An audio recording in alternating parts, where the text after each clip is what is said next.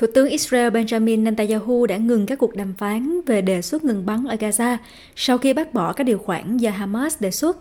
Ông Netanyahu nói rằng việc tiếp tục hoạt động quân sự của Israel ở Gaza là điều cần thiết để các con tin được giải thoát.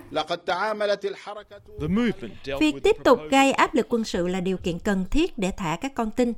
Đầu hàng trước những yêu cầu ảo tưởng của Hamas mà chúng ta đã nghe bây giờ – không những không dẫn đến việc giải thoát những người bị giam giữ, mà còn dẫn đến một vụ thảm sát khác.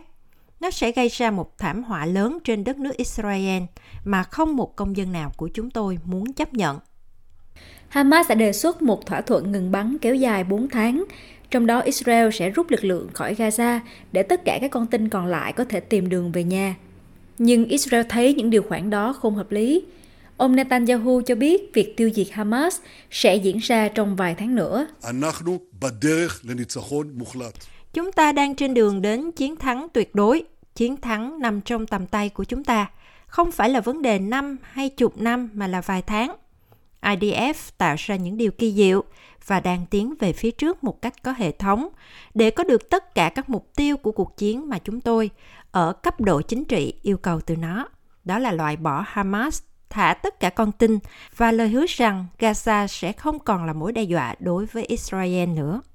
Tuy nhiên, không phải mọi hy vọng về lệnh ngừng bắn đều bị tiêu tan. Các cuộc đàm phán đang diễn ra với Mỹ, Qatar và Ai Cập đóng vai trò trung gian hòa giải giữa hai bên. Ngoại trưởng Hoa Kỳ Antony Blinken, người hiện đang ở Trung Đông hội đàm với cả nhà lãnh đạo Israel và Tổng thống Palestine cho biết một thỏa thuận vẫn có thể đạt được. Điều tôi có thể nói với bạn về những cuộc thảo luận này là mặc dù có một số điểm chưa bắt đầu rõ ràng trong phản ứng của Hamas, nhưng chúng tôi nghĩ rằng nó tạo ra không gian để đạt được thỏa thuận và chúng tôi sẽ làm việc không ngừng nghỉ cho đến khi đạt được điều đó.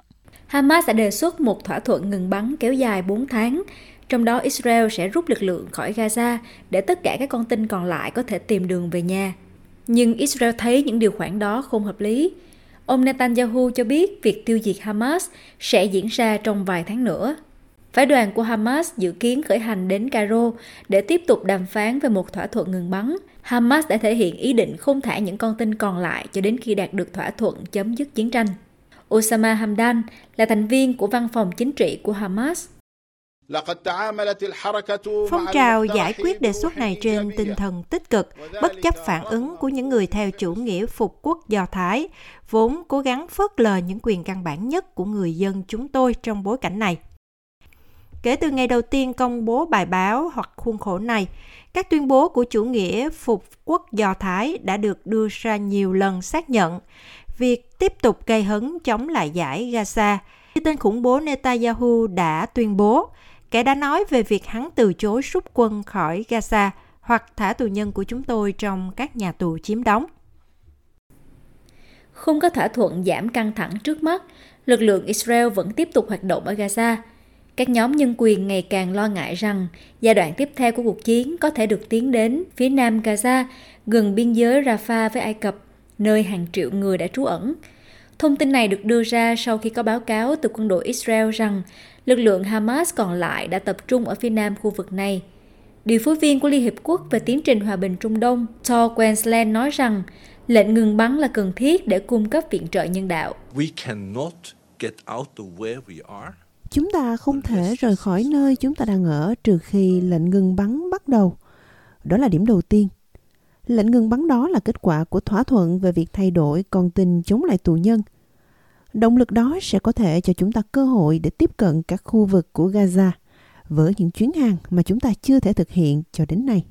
Trong khi đó, Ngoại trưởng Hoa Kỳ cũng đề cập đến vấn đề cáo buộc có sự tham gia của các thành viên của Cơ quan Cứu trợ và Việc làm của Liên Hiệp Quốc UNRWA trong cuộc đột kích ngày 7 tháng 10.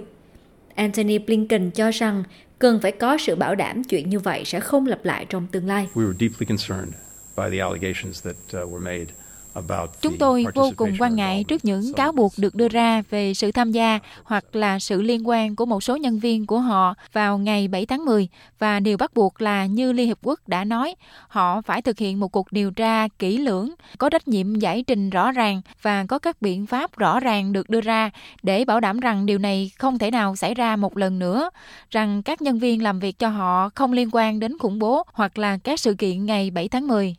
Theo Bộ Y tế của Gaza, có hơn 27.500 người đã thiệt mạng trong cuộc chiến nổ ra sau các cuộc đột kích vào ngày 7 tháng 10.